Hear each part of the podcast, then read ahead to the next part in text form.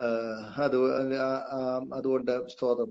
ഗലാത്ത് ലേഖനത്തെ അടിസ്ഥാനമാക്കി തുടർന്നുള്ള ചില ദിവസങ്ങൾ കർത്താവിന് മടങ്ങി ഒരു വൈകുന്നെങ്കിൽ നമുക്ക് ദൈവവചനം ചിന്തിക്കാം എന്ന് എന്റെ മനസ്സിൽ ഒരു താല്പര്യം ദൈവാത്മാവ് തന്നു.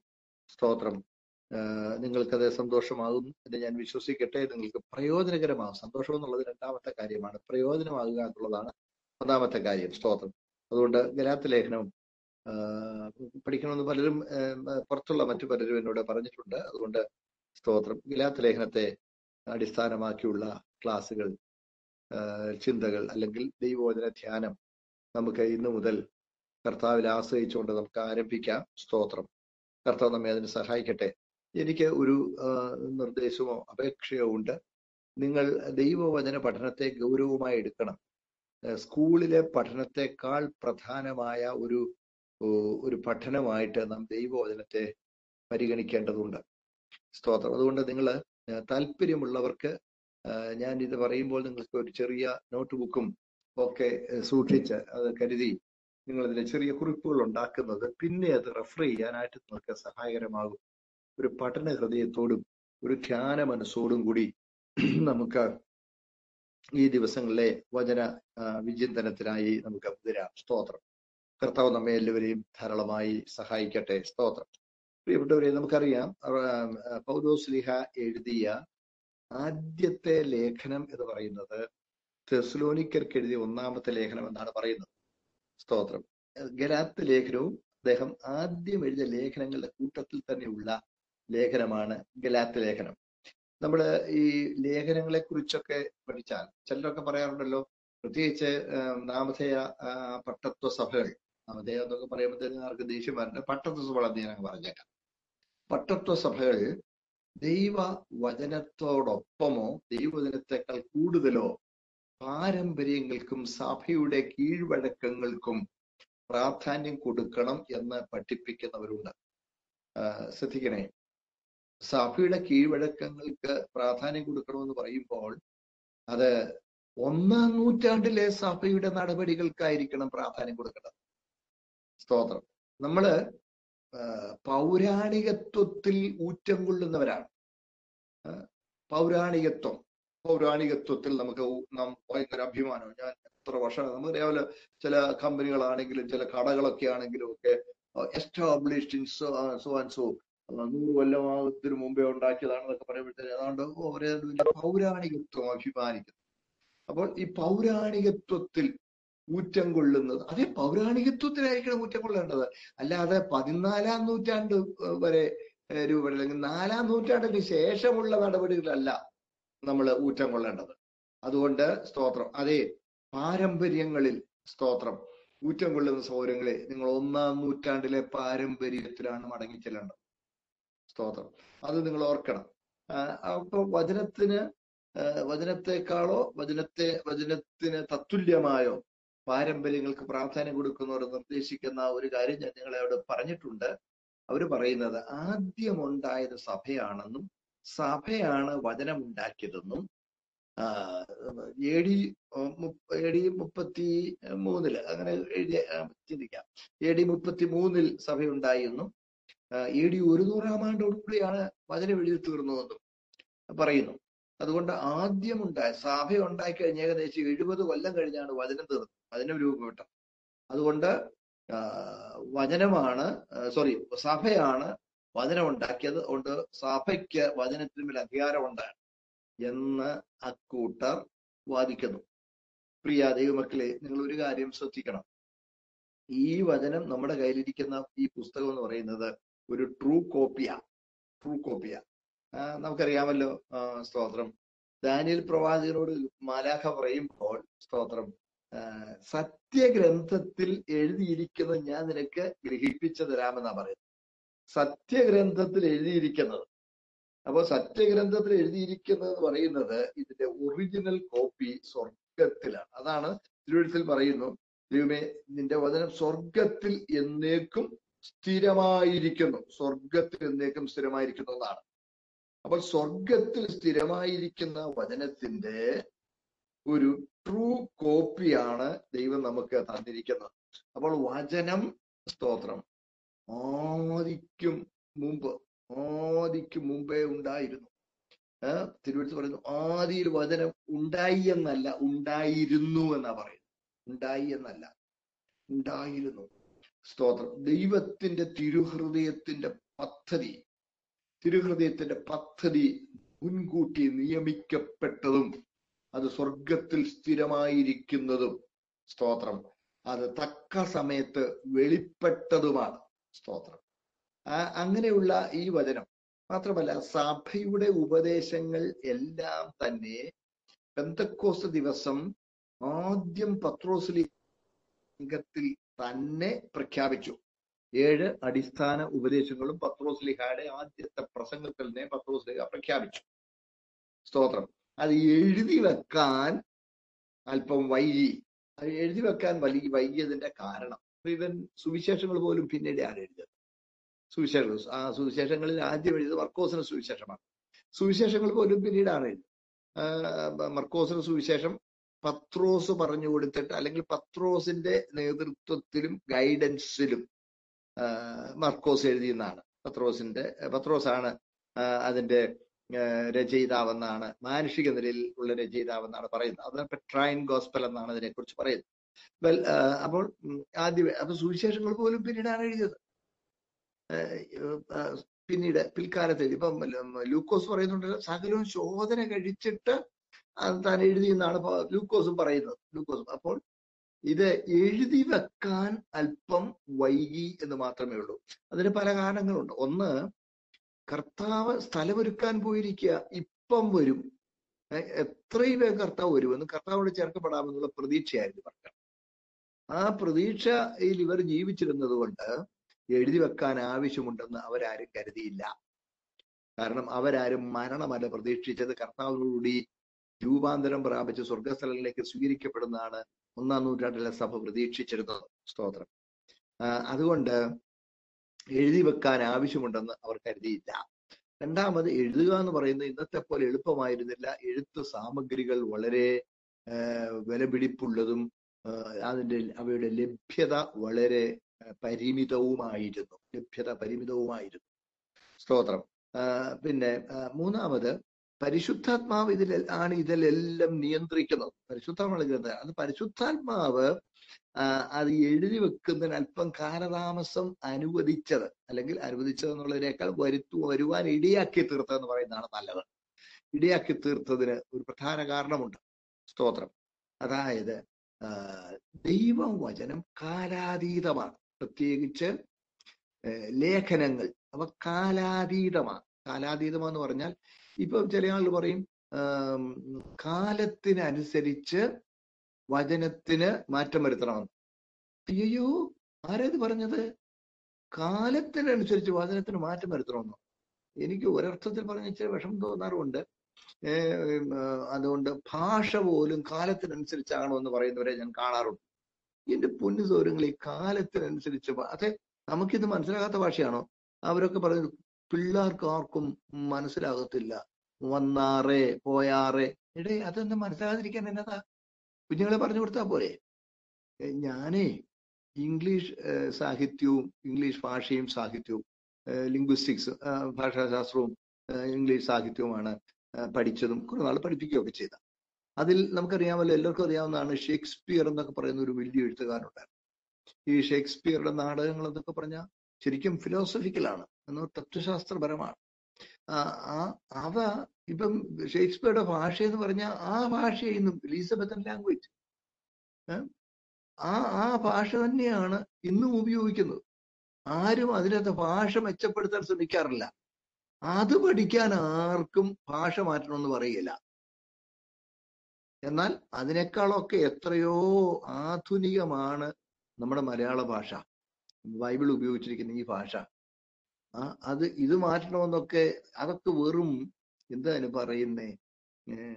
ആവശ്യമില്ലാത്ത ഒരു ഒരു ഒരു പ്രോജക്റ്റ് ആയിട്ടാണ് വ്യക്തിപരമായി എനിക്ക് തോന്നുന്നത്. കാരണം നമ്മുടെ കയ്യിലിരിക്കുന്ന നമ്മളുടെ ഈ ബൈബിൾ വളരെ വളരെ വളരെ കൃത്യതയുള്ളതും ദൈവാത്മാ പ്രേരണയാൽ ഭക്തന്മാർ മറ്റൊരു താല്പര്യവുമില്ലാതെ വചനം എല്ലാവരുടെയും കയ്യിൽ അവരവരുടെ എത്തണം എന്നുള്ള വലിയ ആഗ്രഹത്തോട് എഴുതിയതുമാണ്. അപ്പൊ കരുത്തി കഴിഞ്ഞപ്പോൾ ഇപ്പോൾ പിന്നെയും പുതിയ പുതിയ പറഞ്ഞപ്പോൾ ഓരോരുത്തരുണ്ടാക്കുക ചിലരൊക്കെ കച്ചവടത്തിന് വേണ്ടി ഉണ്ടാക്കും വേറെ ചിലർ എന്തെങ്കിലും ഒരു പരിപാടി ചെയ്യാൻ വേണ്ടി ഉണ്ടാക്കും. വെൽ അത് അവർ ദൈവം അവർക്ക് കൊടുത്ത കാഴ്ചപ്പാടാണ് ഇവർ ചെയ്തോട്ടെ. പക്ഷെ വ്യക്തിപരമായിട്ട് എന്റെ അഭിപ്രായം ഞാൻ പറയുകയായിരുന്നു. വെൽ അത് വേറൊരു വിഷയം. അങ്ങോട്ടേക്ക് പോകുന്നില്ല അപ്പോൾ വചനം കാലാതീതമാണെന്നുള്ളതാണ് ഞാൻ പറഞ്ഞു വരുന്നത്. വചനം കാല ഒരു കാലഘട്ടത്തിന് വേണ്ടി മാത്രമുള്ളതല്ല കാലാതീതമാണ്. അപ്പോൾ ഇരുപത് ഇരുപത്തൊന്ന് നൂറ്റാണ്ട് വരെയെങ്കിലും കുറഞ്ഞ ഇരുപത് നൂറ്റാണ്ട് വരെയെങ്കിലും ഭൂമിയിൽ നിലനിൽക്കേണ്ട ദൈവസഭ മാറി വരുന്ന സാഹചര്യങ്ങളിൽ പുതിയ പുതിയ വെല്ലുവിളികളെ അഭിമുഖീകരിക്കേണ്ടി വരും എന്ന മുന്നറിഞ്ഞ പരിശുദ്ധാത്മാവ് പുതിയ പുതിയ വെല്ലുവിളികളെ അഭിമുഖീകരിക്കേണ്ടി വരുമെന്ന് മുന്നറിഞ്ഞ പരിശുദ്ധാത്മാവ് ഈ ഈ ഇരുപത് നൂറ്റാണ്ടുകളിൽ സംഭവിക്കാൻ സാധ്യതയുള്ള സാമൂഹ്യ പ്രതിസന്ധികളും ദൈവസഭ അഭിമുഖീകരിക്കുവാൻ സാധ്യതയുള്ള സങ്കീർണമായ പ്രശ്നങ്ങളും അവയ്ക്കുള്ള മറുപടി ദൈവവചന രേഖയായി നമുക്ക് ലഭിക്കേണ്ടതിന് ലഭിക്കേണ്ടതിന് സ്തോത്രം.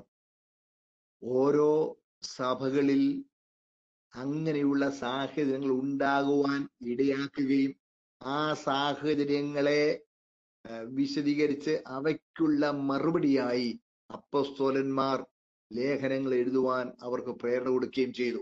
എന്ന് പറഞ്ഞാൽ ഈ പ്രത്യേകിച്ച് ലേഖനങ്ങൾ എഴുതിയത് ഓരോരോ സഭകളിൽ ഓരോരോ കാലഘട്ടത്തിൽ തലയെടുത്തു വന്ന ദുരുപദേശങ്ങളും ജീവിത പെശകുകളും തെറ്റായ ധാരണകളും അങ്ങനെയുള്ള കാര്യങ്ങളെ അഡ്രസ് ചെയ്യാൻ അങ്ങനെയുള്ള കാര്യങ്ങൾക്ക് ഉത്തരമായിട്ടാണ് പല ലേഖനങ്ങളും എഴുതിയത്. ആ പല ലേഖനങ്ങളും അങ്ങനെ എഴുതാൻ കാരണം ഇരുപത് നൂറ്റാണ്ട് വരെ നിലനിൽക്കേണ്ട ദൈവസഭയിൽ ഈ ഇരുപത് നൂറ്റാണ്ടിനിടയിൽ ഉയർന്നു വരുവാൻ സാധ്യതയുള്ള ദുരുപദേശങ്ങൾക്കും തെറ്റായ പ്രവണതകൾക്കും പിന്നെ അതുപോലെ തന്നെ സാമൂഹ്യമായ വെല്ലുവിളികൾക്കും ഉള്ള ഉത്തരം ദൈവവചനത്തിൽ ലഭിക്കാൻ ഇടയാകത്തക്കതുപോലെ അവയെ മുൻകണ്ടിട്ട് അങ്ങനെയുള്ള സാഹചര്യങ്ങൾ ഒന്നാം നൂറ്റാണ്ടിലെ സഭയിൽ തന്നെ ഉളവാകുവാൻ ഇടയാക്കി അതിനുള്ള മറുപടിയായി അപ്പസ്തോലന്മാരെ പ്രേരിപ്പിച്ച് അങ്ങനെ എഴുതി.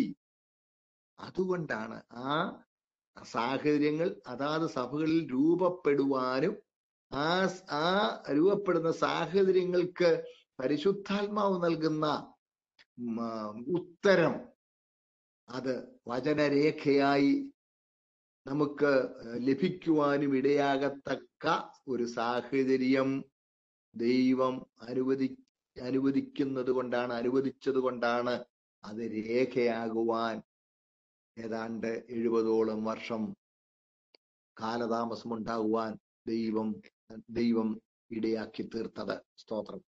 അതുകൊണ്ട് ഗലാത്ത് ലേഖനത്തിലാണെങ്കിലും അന്ന് തലയെടുത്തു വന്ന ചില ദുരുപദേശങ്ങളെ തിരുത്തിക്കൊണ്ട് ഖണ്ഡിച്ചുകൊണ്ട് സത്യവചനത്തിന്റെ സ്തോത്രം വെളിപ്പാടുകൾ എഴുതുന്നതിന് പൗലോസ് മുതിരുന്നത് നമുക്ക് ഇവിടെ കാണാൻ കഴിയും. സ്തോത്രം. പ്രത്യേകിച്ച് ഒന്നാം നൂറ്റാണ്ടിലുള്ള ഏറ്റവും പ്രധാന ദുരുപദേശങ്ങൾ കടന്നു വന്നത് പഴയ നിയമ തിരുവെഴുത്തുകളിൽ ഉപദേശിച്ചിരുന്നതും ഇസ്രായേല്യർ യഹൂദന്മാർ ആചരിച്ചു പോന്നിരുന്നതുമായ ചില നടപടിക്രമങ്ങളെ ക്രമങ്ങളുമായി ബന്ധപ്പെട്ടായിരുന്നു പ്രധാനമായ ദുരുപദേശങ്ങൾ ഉണ്ടായത്. സ്തോത്രം. കാരണം സത്യദൈവവുമായുള്ള ബന്ധം തങ്ങൾക്ക് മാത്രമുള്ളതാണെന്നും സത്യദൈവം അവരുടെ കുത്തകയാണെന്നുമുള്ള നിലയിലാണ് ഇസ്രായേല്യർ പെരുമാറിയത്. സത്യഗ്രന്ഥത്തിൽ സത്യദൈവത്തിൽ ഞങ്ങൾക്ക് മാത്രമേ അവകാശമുള്ളൂ എന്ന ഒരു മനോനിലയിലായിരുന്നു ഇസ്രായേലിൽ പെരുമാറിയത്. മഷിഹ പഴയ നിയമത്തിൽ വാഗ്ദത്തം ചെയ്യപ്പെട്ട മഷിഹ അവരുടേതാണെന്നും മറ്റാർക്കും മറ്റൊരു ജനസമൂഹത്തിനും ആ മഷിഹായിൽ അവകാശമില്ലെന്നും ആരെങ്കിലും ആ മഷിഹായിലൂടെ ഒരുക്കപ്പെട്ടിരിക്കുന്ന നിത്യരക്ഷയെ ആത്മരക്ഷയെ പാപരിഹാരത്തെ അനുഭവമാക്കുവാൻ ആഗ്രഹിക്കുന്നെങ്കിൽ ആദ്യം അവർ യഹൂദനാകണം. യഹൂദനായ ശേഷം മാത്രമേ അവർക്ക് മഷിഹായിൽ അവകാശം പ്രാപിക്കാൻ കഴിയുള്ളൂ എന്നും പഠിപ്പിക്കുന്നതായിരുന്നു ഒന്നാം നൂറ്റാണ്ടിൽ പ്രചരിപ്പിക്കുവാൻ യഹൂദന്മാർ യഹൂദന്മാരിൽ നിന്ന് വിശ്വാസത്തിൽ വന്ന ക്രിസ്ത്യാനികളും വിശ്വാസികളും ചെയ്- ചെയ്തത് അതായിരുന്നു ഒന്നാം നൂറ്റാണ്ടിൽ ഉടലെടുത്ത പ്രധാന ദുരുപദേശങ്ങളിൽ ഒന്ന്. അത് മാത്രമായിരുന്നില്ല. മറ്റു പല ദുരുപദേശം ഉണ്ടായിരുന്നു. നോസ്റ്റിസിസം മറ്റു പലതും ഉണ്ടായിരുന്നു. അതിൽ ഒരു ആ ദുരുപദേശത്തെ ഖണ്ഡിച്ചുകൊണ്ടാണ് പ്രധാനമായും ഗലാത്ത് ലേഖനം പൗലോസ്ലിഹ പരിശുദ്ധാത്മ പ്രേരണയാൽ എഴുതിയത്. ആട്ടെ നമ്മൾ ഈ ലേഖനം വായിക്കുമ്പോൾ സ്തോത്രം ഈ പൗലോസ് തന്നെ പ്രവർത്തിച്ച് സ്ഥാപിച്ച സഭകളായിരുന്നു ഗലാത്യ എന്ന് പറയുന്ന ദേശത്തുള്ള. ഈ ഗലാത്യ എന്ന് പറയുന്ന ദേശം പൗലോസ് തന്നെ എഴുതുന്നുണ്ടല്ലോ ഗലാത്യയിലെ സഭകൾക്ക് എന്ന് പറഞ്ഞാണ് എഴുതുന്നത്. അത് ഒരു സഭയ്ക്കല്ല ആ ഗലാത്യ എന്ന് പറയുന്ന പ്രവിശ്യയിൽ ആ പ്രദേശത്ത് പല സഭകളുണ്ടായിരുന്നു പല സഭകളുണ്ടായിരുന്നു. ആ സഭകൾക്ക് പൊതുവായി എഴുതിയിരിക്കുന്ന ലേഖനമാണ് ഗലാത്ത് ലേഖനം. അത് നമുക്കും കൂടെ ഉള്ളതാണ്. ഗലാത്ത് ലേഖനം നമുക്കും കൂടെ ദൈവം ഒരുക്കി തന്നിരിക്കുന്ന ദൈവവചന വെളിപ്പാടാണ്. സ്തോത്രം. ഇനി ഈ ഗലാത്യ ഇപ്പൊ ഈ ഗലാത്യ എന്ന് പറയുന്ന അത് ബൈബിളിൽ അന്ന് ബൈബിളിന്റെ ആ കാലഘട്ടത്തിൽ ഈ ഗലാത്യ എന്ന് പറയുന്ന ആ പ്രദേശത്ത് പ്രധാനമായും നാല് പട്ടണങ്ങളാണ് ഉണ്ടായിരുന്നത്. ഈ നാല് പട്ടണങ്ങളിലും സുവിശേഷം അറിയിച്ചത് പൗരൂസാണ് നാല് പട്ടണങ്ങൾ.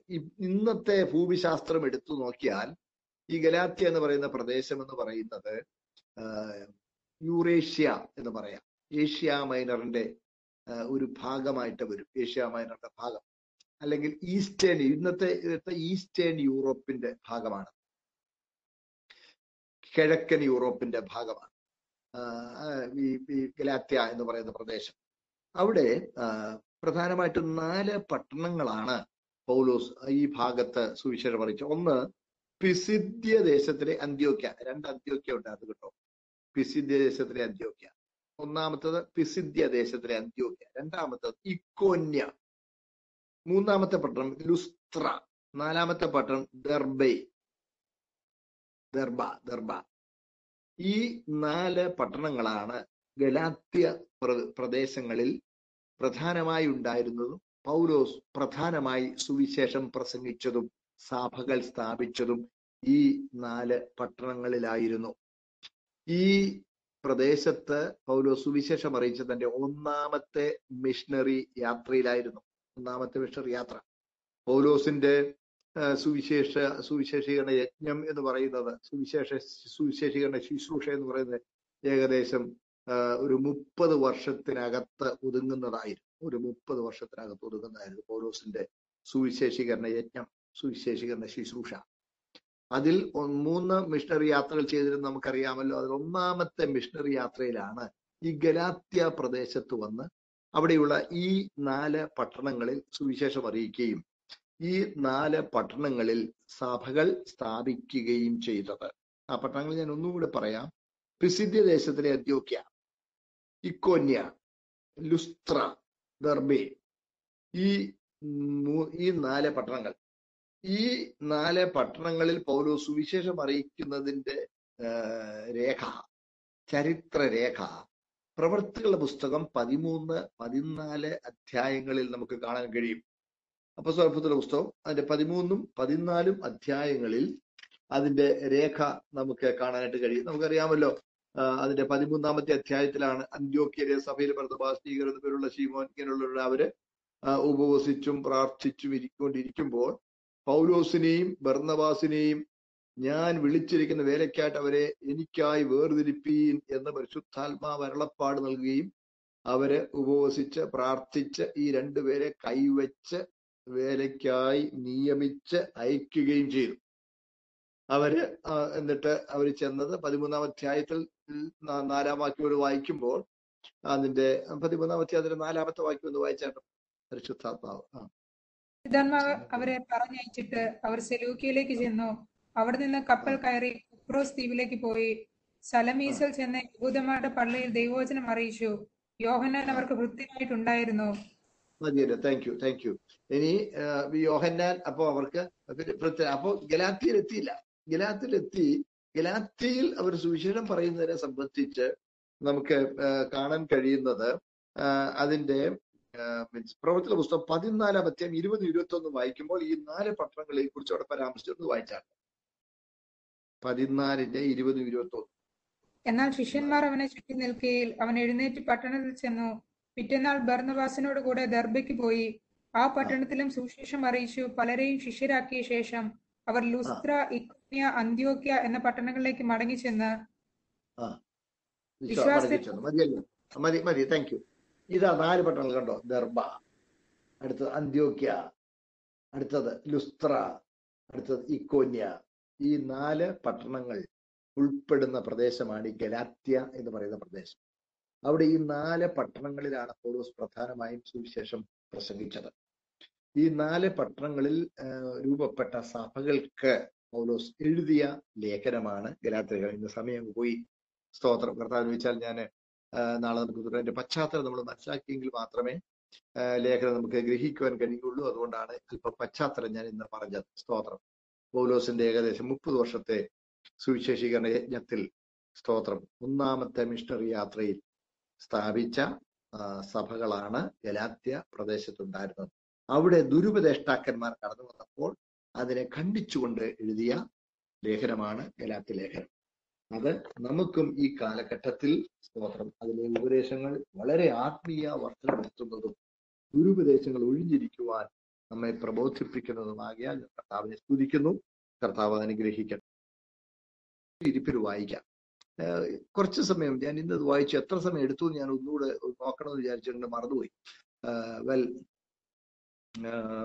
ഗലാത്ത് നിങ്ങളൊന്ന് വായിക്കണം. ഗലാത്ത് വായിച്ചിട്ട് നിങ്ങൾക്ക് ഏതെങ്കിലും ഒരു കാര്യം നിങ്ങൾക്ക് അങ്ങോട്ട് തീരെ മനസ്സിലാകാതെ വന്നിട്ടുണ്ടെങ്കിൽ അത് നിങ്ങൾ കുറിച്ചു വെച്ചോണം. കുറിച്ചു വെച്ചിട്ട് അത് നമുക്ക് പ്രാധാന്യം കൊടുത്ത് ചർച്ച ചെയ്യാം. ചിന്തിക്കാം. സ്തോത്രം.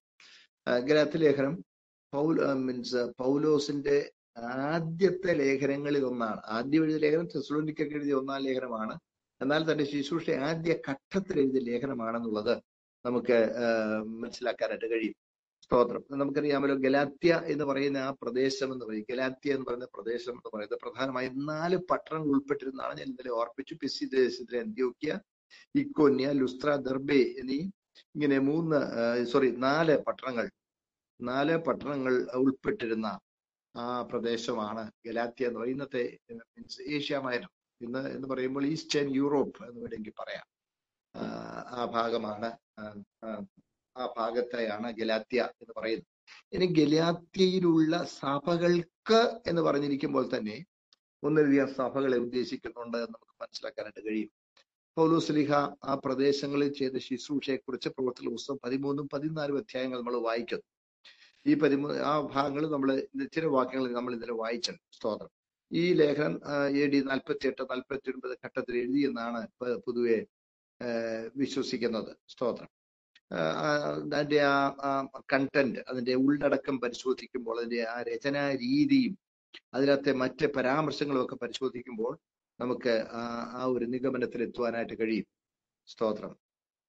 ഒന്നാമത്തെ മിഷണറി യാത്രയിലാണ് ഈ പ്രദേശങ്ങൾ സുവിശേഷീകരിക്കുകയും അവിടെ സഭകൾ സ്ഥാപിതമാകുകയും ചെയ്യുന്നു നമുക്ക് കാണാൻ കഴിയുന്നു. സ്തോത്രം. നമുക്കിനി അതിന്റെ ആദ്യത്തെ ചില വാക്യങ്ങളൊന്ന് വായിക്കാം. നമ്മളെ ഒന്ന് വായിച്ചാട്ടെ. ഇപ്പൊ ഗലാത്ത് ലേഖനം ഒന്നാമത്തെ അധ്യായം അതിന്റെ ഒന്ന് മുതൽ അഞ്ച് വരെയുള്ള വാക്യങ്ങൾ വായിച്ചാട്ടെ. ആ. മനുഷ്യരിൽ നിന്നല്ല മനുഷ്യനാലുമല്ല യേശു ക്രിസ്തുവിനാലും അവനെ മരിച്ചവരുടെ ഇടയിൽ നിന്ന് ഉയർപ്പിച്ച പിതാവായ ദൈവത്താലും അത്രേ. അപ്പോസ്തലനായ പൗലോസും കൂടെയുള്ള സകല സഹോദരന്മാരും ഗലാത്തി സഭകൾക്ക് എഴുതുന്നത് പിതാവായ ദൈവത്തിങ്കൽ നിന്നും നമ്മുടെ ദൈവവും പിതാവുമായവന്റെ ഇഷ്ടപ്രകാരം ഇപ്പോഴത്തെ ദുഷ്ടലോകത്തിൽ നിന്ന് നമ്മെ വിടുവിക്കേണ്ടതിന് നമ്മുടെ പാപങ്ങൾ നിമിത്തം തന്നെത്താൻ ഏൽപ്പിച്ചു കൊടുത്തവനായി നമ്മുടെ കർത്താവായ യേശു ക്രിസ്തുവെങ്കിൽ നിന്നും നിങ്ങൾക്ക് കൃപയും സമാധാനവും ഉണ്ടാകട്ടെ. അവൻ എന്നേക്കും മഹത്വം. ആമേൻ. രണ്ട് വാക്യം കൊടുത്ത് വായിച്ചു.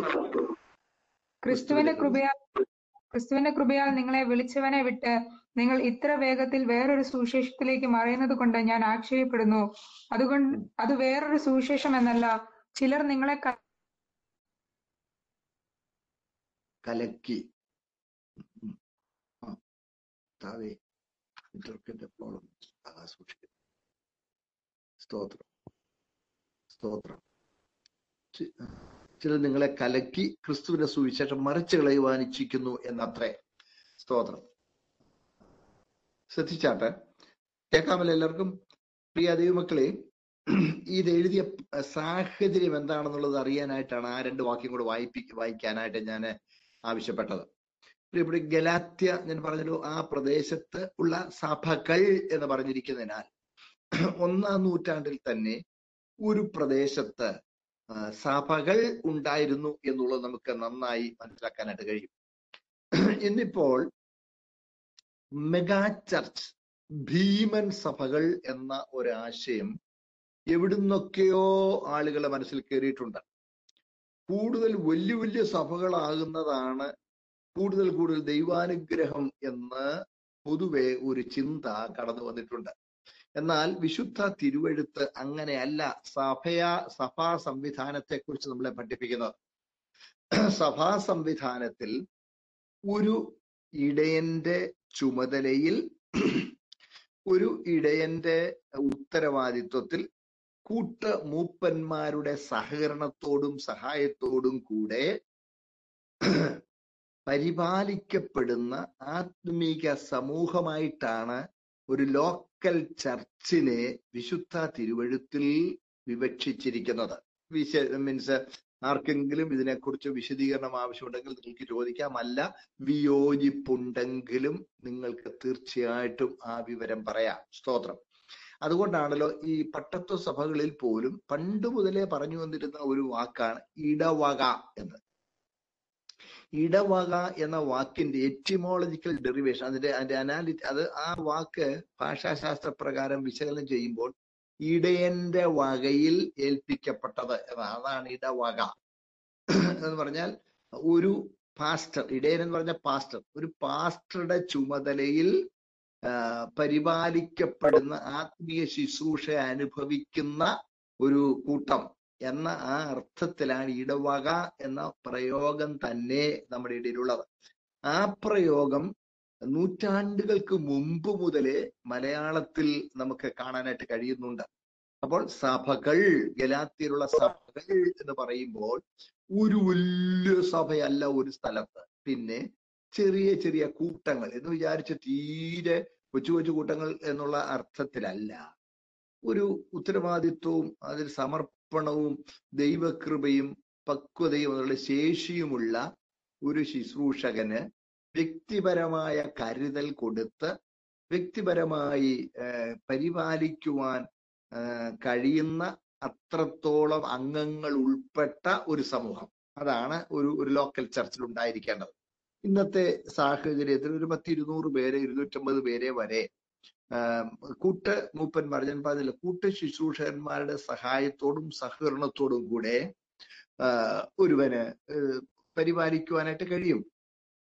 ഏതാണ്ട് അത്രയും പേരൊക്കെ വന്നു കഴിഞ്ഞാൽ അതിൽ കൂടുതലൊക്കെ വന്നു കഴിഞ്ഞാൽ ഒരുവന് വ്യക്തിപരമായി കരുതൽ കൊടുക്കുവാൻ കഴിയാത്ത അത്രത്തോളം ഒരു കൂടി വരവ് അംഗസംഖ്യയിൽ വളർന്നാൽ കഴിയാത്ത വിധം വളർന്ന സന്തോഷത്തോടെ ഒരു സഹോദരി സഭ തുടങ്ങുക എന്നുള്ളതാണ് വിശുദ്ധ തിരുവഴുത്ത് നമ്മളെ പഠിപ്പിക്കുന്നത്.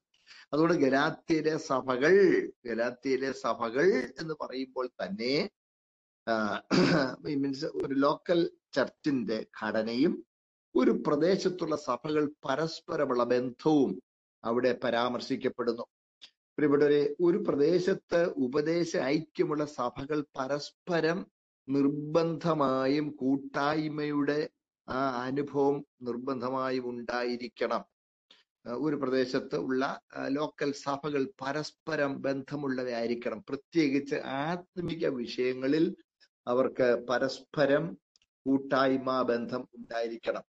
സ്തോത്രം. അത് അപ്പോഴാണ് സഭകൾക്ക് ഒരുമിച്ച് അപ്പൊ ഒരു ഉപദേശമാണ് ഒരു പ്രദേശത്തുള്ള സഭകൾക്ക് ഉപദേശത്തൊന്നല്ല ലോകമെമ്പാടുള്ള സഭകൾക്ക് എല്ലാം ഉണ്ടായിരിക്കേണ്ടത് ഒരു ഉപദേശമാണ്. അപ്പൊ ഒരു ലേഖനം സഭകൾക്ക് എഴുതുമ്പോൾ ആ സഭകൾക്കെല്ലാം ഈ ഒരു പ്രബോധനവും ഒരു ഉപദേശവും ലഭിക്കുന്നു എന്നുള്ളത് സ്തോത്രം നമുക്ക് മനസ്സിലാക്കാനായിട്ട് കഴിയും. സ്തോത്രം. ഇനി ഈ ലേഖനം എഴുതിയ സാഹചര്യമാണ് നമ്മൾ വായിച്ച ഒടുവിൽ വായിച്ച രണ്ട് വാക്യത്തിൽ കാണുന്നത്. പൗലോസ്ലിഹ ആ പ്രദേശത്ത് പോയി സുവിശേഷം അറിയിക്കുകയും സ്തോത്രം. സഭകൾ രൂപപ്പെടുകയും ചെയ്ത് ഇങ്ങനെ അദ്ദേഹം യാത്ര ചെയ്ത് പോയി. പോയപ്പോൾ ദർബയിൽ നിന്ന് അവർ തിരികെ ദർബയിൽ നിന്ന് തിരികെ അവർ ഇക്കോന്യ മീൻസ് പിസിദ്യ ദേശത്തിലെ അന്ത്യോക്യ ഈ സഭകളിലേക്ക് മടങ്ങിച്ചെന്ന് അവരെ വിശ്വാസത്തിൽ ഉറപ്പിക്കുവാൻ ഉത്സാഹിച്ചത് നമ്മൾ ഇന്നലെ നമ്മൾ വാക്യം വായിച്ച് കേട്ടതായിരുന്നു. പ്രവർത്തന പുസ്തകം അതിന്റെ പതിമൂന്ന് പതിനാല് അധ്യായങ്ങൾ നമുക്ക് ആ പ്രവർത്തനങ്ങളെ കുറിച്ച് കാണാനായിട്ട് കഴിയുന്നുണ്ട്. അതിന്റെ പതിനാലാം അധ്യായത്തിന്റെ ഇരുപത് ഇരുപത്തിയൊന്ന് വാക്യ പ്രവർത്തന പുസ്തകം പതിനാല് ഇരുപത് ഇരുപത്തിയൊന്ന് ഒന്നും കൊടുത്ത് വായിച്ചേച്ചാട്ടെ പ്രവൃത്തി പതിനാലിന്റെ ഇരുപത് ആ. എന്നാൽ ശിഷ്യന്മാർ അവനെ ചുറ്റി നിൽക്കുകയിൽ അവൻ എഴുന്നേറ്റ് പട്ടണത്തിൽ ചെന്നു. പിറ്റേന്നാൾ ബർന്നബാസിനോട് കൂടെ ദർബയ്ക്ക് പോയി. ആ പട്ടണത്തിലും. സുവിശേഷം അറിയിച്ച് പലരെയും ശിഷ്യരാക്കിയ ശേഷം അവർ ലുസ്ത്ര ഇക്കുന്യ അന്ത്യോക്യ എന്ന പട്ടണങ്ങളിലേക്ക് മടങ്ങിച്ചെന്ന് വായിച്ചോ ഇച്ചിരൂടെ വായിച്ചോ വിശ്വാസ് മടങ്ങിച്ചെന്ന് വിശ്വാസത്തിൽ നിലനിൽക്കണമെന്നും നാം അനേകം കഷ്ടങ്ങളിൽ കൂടി ദൈവരാജ്യത്തിൽ കടക്കേണ്ടതാകുന്നുവെന്നും പ്രബോധിപ്പിച്ച് ശിഷ്യന്മാരുടെ മനസ്സ് ഉറപ്പിച്ചു പോന്നു. കണ്ടോ? ശിഷ്യന്മാരുടെ മനസ്സ് ഉറപ്പിച്ചു പോകുന്നു സ്തോത്രം. അപ്പോൾ ഈ ലുസ്ത്ര എന്ന് പറയുന്ന പട്ടണത്തിൽ വെച്ചാണ് ഭയങ്കര കഷ്ടമുണ്ടായി. ഭയങ്കര ആക്രമണം ഉണ്ടായി ഭയങ്കര പീഡനമുണ്ടായി. പീഡനമുണ്ടായി അടിച്ച് അങ്ങ് അവശനാക്കി. ചത്തുപോയി വിചാരിച്ച്. ചത്തുപോയെന്ന് വിചാരിച്ച് മൃതശരീരം എന്ന പോലെ എഴച്ചുകൊണ്ട് വലിച്ചഴച്ചുകൊണ്ട് ചണ്ടിയിൽ കൊണ്ടുവന്നിട്ട് കളഞ്ഞു. വലിച്ചഴച്ചുകൊണ്ട് ചണ്ടിയിൽ കൊണ്ട് നിട്ടു ഓർത്തു നോക്കണം. അത്രമാത്രം വളരെ കഷ്ടം അനുഭവിക്കുന്ന ഒരു അനുഭവം അദ്ദേഹത്തിന്റെ ജീവിതത്തിലുണ്ട്. അതിന്റെ മീൻസ് പതിനാലാം അധ്യായത്തിന്റെ എട്ട് മുതലുള്ള ഭാഗത്ത് നമുക്കത് കാണാനായിട്ട് കഴിയും. ഇപ്പൊ നമ്മൾ വായിച്ച ഭാഗത്തുണ്ടല്ലോ. ഈ ചണ്ടിയിലോട്ട് വലിച്ചഴച്ച് കളഞ്ഞു. അതാണ് നമ്മൾ കാണുന്നത്. അതിന്റെ പത്തൊൻപതാമത്തെ വാക്യത്തിൽ പതിനാലിന്റെ പത്തൊൻപതിൽ നമ്മൾ കാണുന്നുണ്ട്. പത്തൊൻപതാമത്തെ വാക്യത്തിൽ വായിച്ചു എന്നാൽ അന്ത്യോക്കിയിൽ നിന്നും വായിച്ചോളൂ.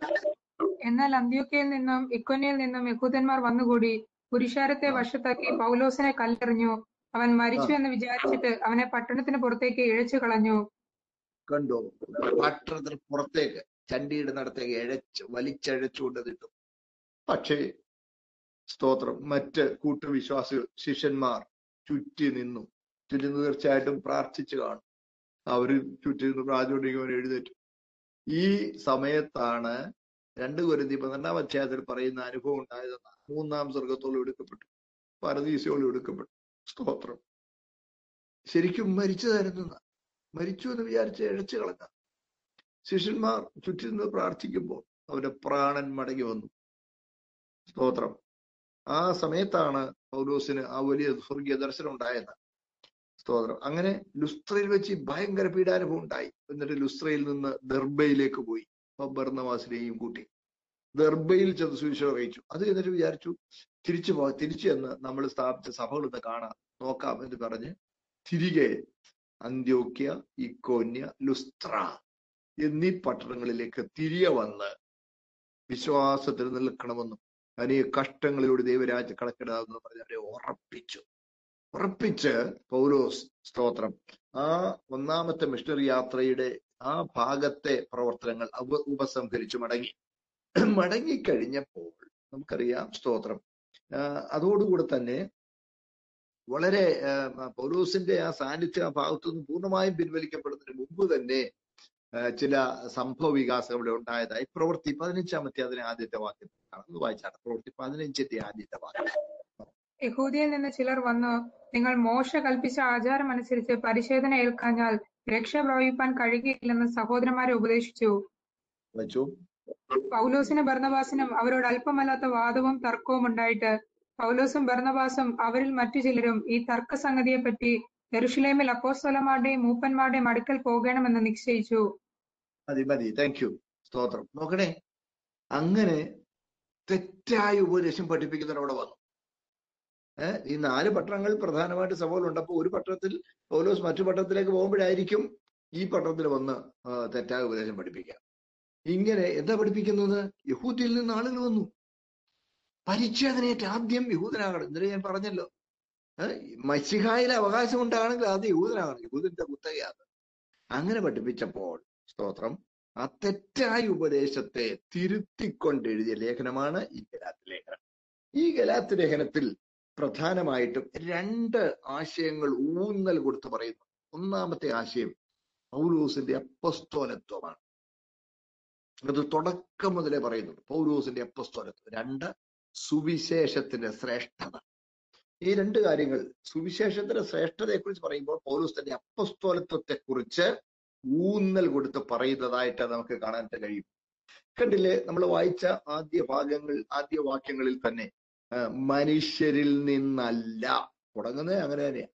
മനുഷ്യനാലുമല്ല. യേശു ക്രിസ്തുവിനാലും അവനെ മരിച്ചുണ്ടിൽ നിന്ന് ഉയർപ്പിച്ച പിതാവായ ദൈവത്താലും അത്രേ അപ്പോസ്തോലനായത്.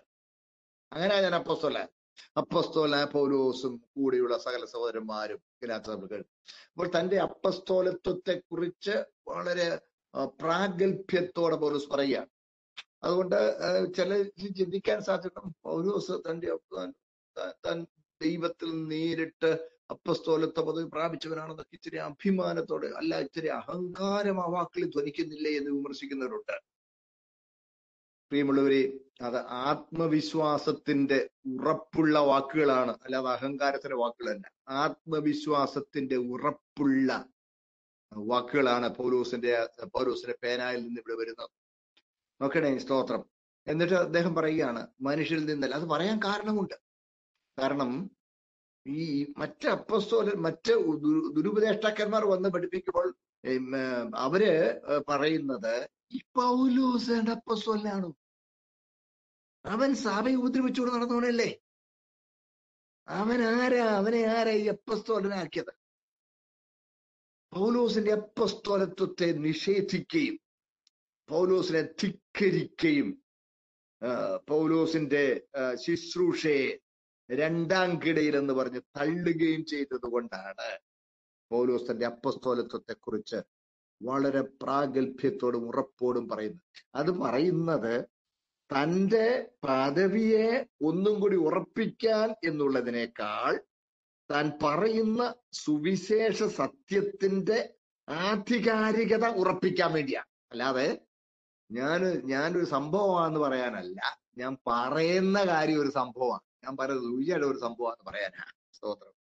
കാരണം ഈ സുവിശേഷം പറയുന്നവരെ പറയുന്നവരെ അംഗീകരിക്കുവാൻ കഴിയാതെ പോയാൽ പറയപ്പെടുന്ന സുവിശേഷം അംഗീകാരയോഗ്യമല്ലാതെ പോയത് വരും. സ്തോത്രം. അതുകൊണ്ടാണല്ലോ റോമാലേഖനത്തിൽ തന്നെ പൗലോസ് പറയുന്നുണ്ട് രണ്ടാം അധ്യായത്തിന് പതിനാറാമത്തെ വാക്യത്തിൽ എന്റെ സുവിശേഷ പ്രകാരം ന്യായം വിധിക്കും. ദൈവം യേശു ക്രിസ്തു മുഖാന്തരം മനുഷ്യ രഹസ്യങ്ങളെ എന്റെ സുവിശേഷ പ്രകാരം ന്യായം വിധിക്കുന്ന ആൾ രണ്ട് പതിനാറിലുണ്ട്.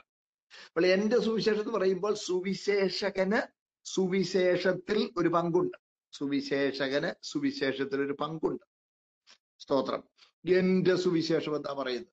അത് ഇപ്പോഴത്തെ ചില കച്ചവടത്തിന് വേണ്ടി ബിസിനസ് ലാക്കോടുകൂടി കൂടി ഈ സ്വതന്ത്ര പരിഭാഷകൾ പോലെ ഉണ്ടാക്കിയ ചില ആളുകൾ ഇറക്കിയിരിക്കുന്ന പുസ്തകങ്ങളിൽ പരിഭാഷകളിൽ ഞാൻ ഞാൻ പ്രസംഗിക്കുന്ന സുവിശേഷ പ്രകാരം ന്യായമിരിക്കും എന്നൊക്കെ കാണാൻ കഴിയും. പ്രിയപ്പെട്ടവരെ മൂലകൃതിയിൽ എന്റെ സുവിശേഷം എന്ന് തന്നെയാണ് അല്ല ഞാൻ പ്രസംഗിക്കുന്ന സുവിശേഷം എന്നല്ല ഞാൻ പ്രസംഗിക്കുന്ന എന്ന് പറയുമ്പോഴേക്കും ആ സുവിശേഷകന് അതിൽ നിന്ന് ഇച്ചിരി ഒരു അകൽച്ച വരും.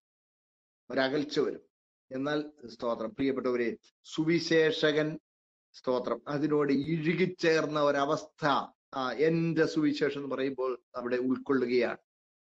നമുക്കറിയാം കാരണം കർത്താവ് ശിഷ്യന്മാരെ അയക്കുമ്പോൾ സാക്ഷികൾ ആയിത്തീരുക എന്ന നിയോഗത്തോടുകൂടിയാണ് പറയുന്നത്. സാക്ഷി പറയാനല്ല പറയും സാക്ഷി ആയിത്തീരുക എന്ന് പറയുന്നത്. അപ്പോൾ സാക്ഷി ആയിത്തീരുക എന്ന് പറയുന്നത് ആ സാക്ഷിക്ക് ആ പറയപ്പെടുന്ന അല്ലെങ്കിൽ അദ്ദേഹം സാക്ഷ്യപ്പെടുത്തുന്ന കാര്യത്തിൽ ഒരു പങ്കുണ്ട് ഒരു പങ്കുണ്ട് സ്തോത്രം. മാറി നിന്നുകൊണ്ട് ഒരു തേർഡ് പേഴ്സൺ ആയിട്ട് പറയുന്നതല്ല. പിന്നെയോ അതിനകത്ത് തന്നെ ഒരു പങ്കാളിയായിട്ട് തന്റെ അനുഭവത്തോടുകൂടെ ചേർന്ന് പറയുന്ന ഒരു ഒരു കാര്യമായിട്ടാണ് ഇരിക്കുന്നതാണ് എന്റെ സുവിശേഷം. ഞാൻ സാക്ഷിയാണ്. ഞാൻ സാക്ഷി പറയുന്നു. ഞാൻ സാക്ഷിയാണ്. ഞാൻ അനുഭവിച്ചു. എന്റെ സുവിശേഷം എന്ന് പറയുന്നു. സ്തോത്രം. അങ്ങനെ പറയുന്ന പറയുമ്പോൾ അത് പറയപ്പെടുന്ന സുവിശേഷത്തിന്റെ ആധികാരികതയെ ഒന്നും കൂടി ഉറപ്പിക്കുകയാണ്. സ്തോത്രം. അതുകൊണ്ടാണ് പറയുന്നവന്റെ ആധികാരികത പറയപ്പെടുന്ന സന്ദേശത്തിന്റെ ആധികാരികതയെ ബാധിക്കുവാൻ സാധ്യതയുള്ളത് കൊണ്ടാണ് പറയുന്നവൻ ആധികാരികതയുള്ളവനാണെന്ന് പൗലോസ് ഇവിടെ പറയുന്നത്. അല്ലാതെ ഞാനൊരു സംഭവമാണെന്ന് പറയാനല്ല. ഞാൻ അഹങ്കാരത്തിന്റെ വാക്കുകൾ പറയുകയല്ല. അതെ അതെ ഒരു മനുഷ്യന്റെ കയ്യിൽ നിന്നൊന്നുമല്ല ഞാൻ നേരിട്ട് പ്രാപിച്ച അഹങ്കാരത്തിന്റെ വാക്കുകളല്ല ആത്മവിശ്വാസത്തിന്റെ ഉറപ്പുള്ള വാക്കുകളാണ് സ്തോത്രം. ചിലപ്പോഴൊക്കെ സ്തോത്രം. നമുക്കും സുവിശേഷം പറയുമ്പോൾ ചിലപ്പോൾ ആവശ്യമാണെന്നുണ്ടെങ്കിൽ ഇങ്ങനെയുള്ള ഇങ്ങനെയുള്ള കാര്യങ്ങൾ പറയുന്നതിൽ തെറ്റില്ല. പക്ഷെ നമ്മൾ പറയുന്ന വാക്കുകളേക്കാൾ അതിന്റെ പിന്നുള്ള നമ്മുടെ മനോഭാവമാണ് ദൈവം നോക്കുന്നത്. സ്തോത്രം. ചിലപ്പോൾ ചില ആളുകൾ വലിയ വിനയോന്വിതനായിട്ടൊക്കെ പറഞ്ഞ് ഒന്നുയോ പാവപ്പെട്ട എന്നൊക്കെ പറഞ്ഞു പക്ഷെ ഒരു കാര്യമാണ് അങ്ങനെ പറയുമ്പോൾ അത് ഏത് ഉദ്ദേശത്തോടുകൂടി അയ്യോ അവൻ അങ്ങനൊക്കെ പറഞ്ഞില്ലയോ അവൻ എന്തോ ഒരു താഴ്മയുള്ളവനാ എന്ന് മറ്റുള്ളവരെല്ലാവരും അവനെ താഴ്മയുള്ളവനായി അംഗീകരിക്കണം എന്ന ഉദ്ദേശത്തോടു കൂടി അങ്ങനെയുള്ള വാക്കുകൾ പറഞ്ഞാൽ അത് ശ്രദ്ധിക്കണേ ദൈവസന്നിധിയിൽ പ്രസാദകരമായിരിക്കയില്ല. ഞാൻ പറഞ്ഞു വരുന്നത്. നമ്മൾ പറയുന്ന വാക്കുകൾ പറയുന്ന വാക്കുകൾ മീൻസ് അതിന്റെ ഉദ്ദേശ്യം എന്താണ്? എന്തുകൊണ്ട് പറയുന്നു എന്നുള്ളത് സ്വർഗത്തിലെ ദൈവം നോക്കും. നമ്മുടെ പൗലോസ് ഇവിടെ തന്റെ അപ്പസ്തോലത്വത്തിന്റെ ആധികാരികതയെ ഊന്നൽ കൊടുത്ത് പറയുമ്പോൾ അത് അഹങ്കാരമാണ് എന്ന് പറയണ്ട. അത് പറയുന്ന സന്ദേശത്തിലെ ആധികാരികത ഒന്നും കൂടി ഉറപ്പിക്കപ്പെടുന്നതിനാണ് തന്റെ അപ്പസ്വരത്വത്തെ കുറിച്ച് പൗലോസ് ഇവിടെ പറയുന്നത്. സ്തോത്രം. നേരം പോയോണ്ട് എനിക്ക് അടുത്ത ഭാഗത്തോട്ട് പോകാൻ നേരമില്ലല്ലോ. ഇവിടെ എനിക്കൊരു പ്രബോധനങ്ങൾ ഓർപ്പിക്കാനുള്ളത് പ്രിയപ്പെട്ടവരെ ഇത് നമ്മൾ മറന്നു പോകരുത്. നമ്മൾ സുവിശേഷം പറയുമ്പോൾ അത് നമ്മുടെ ജീവിതാനുഭവത്തിന്റെ ഒരു പങ്കുവയ്ക്കലായിരിക്കണം. സ്തോത്രം. A sharing of life experience അതാണ് സുവിശേഷം. നമ്മുടെ ജീവിതാനുഭവത്തിന്റെ പങ്കുവയ്ക്കൽ. I share my experience with you ഞാൻ എന്റെ ജീവിതാനുഭവം നിങ്ങളുമായിട്ട് പങ്കുവയ്ക്കുന്നു. സ്തോത്രം. സുവിശേഷകന് സുവിശേഷത്തിൽ ഒരു പങ്കുണ്ട്. സ്തോത്രം. അതുകൊണ്ട് പ്രിയപ്പെട്ടവരെ സുവിശേഷം പറയുന്നവർ സുവിശേഷത്തിന് യോഗ്യമായ ജീവിതമുള്ളവരായിരിക്കും സ്തോത്രം. സ്തോത്രം. നമ്മൾ പൗലോസ് പറയുന്നത് സുവിശേഷത്തെ കുറിച്ച് എനിക്ക് ലജ്ജയില്ല എന്ന് പൗലോസ് പറയും പറയുമ്പോൾ. സ്തോത്രം. ഒരു ചിന്ത ഒരിക്കൽ പറഞ്ഞു നോക്കുന്നു സുവിശേഷത്തെ കുറിച്ച് എനിക്ക് ലജ്ജയില്ല എന്ന് പൗലോസ് പറയുമ്പോൾ നമ്മളിൽ പലരെയും കുറിച്ച് സുവിശേഷം ലജ്ജിക്കുന്നു. അയ്യോ ഇവനാന്നല്ല എന്നെ അവതരിപ്പിക്കുന്നതെന്ന് നമ്മൾ പലരെയും കുറിച്ച്. സ്തോത്രം. സുവിശേഷം ലജ്ജിക്കുന്നു. എബ്രാഹിം വായിക്കുമ്പോൾ ദൈവം അവരുടെ ദൈവം എന്ന് വിളിക്കപ്പെടുവാൻ ലജ്ജിക്കുന്നില്ല. അയ്യോ ദൈവത്തിന് യോഗ്യമല്ലാത്ത ജീവിതമുള്ള വിശുദ്ധിയില്ലാത്ത ജീവിതമുള്ളവൻ എന്റെ ദൈവം എന്നൊക്കെ പറയാം അയ്യോ ദൈവത്തിന് ലജ്ജ തോന്നുക ദൈവം അവരുടെ ദൈവം എന്ന് വിളിക്കപ്പെടുവാൻ ലജ്ജിക്കുന്നില്ല. അങ്ങനെ ആകരുത്. നമ്മുടെ ജീവിതത്തിന്റെ അനു ജീവിതാനുഭവങ്ങളുടെ പങ്കുവയ്ക്കലായി സുവിശേഷം പറയത്തക്കതുപോലെ വിശുദ്ധിയിലും മാതൃകപരമായും നമ്മുടെ ജീവിതം ദൈവസനിലായിരിക്കണം സ്തോത്രം. അതിന് കർത്താവ് നമുക്ക് കൃപ നൽകട്ടെ ദൈവം നമ്മെ അനുഗ്രഹിക്കട്ടെ.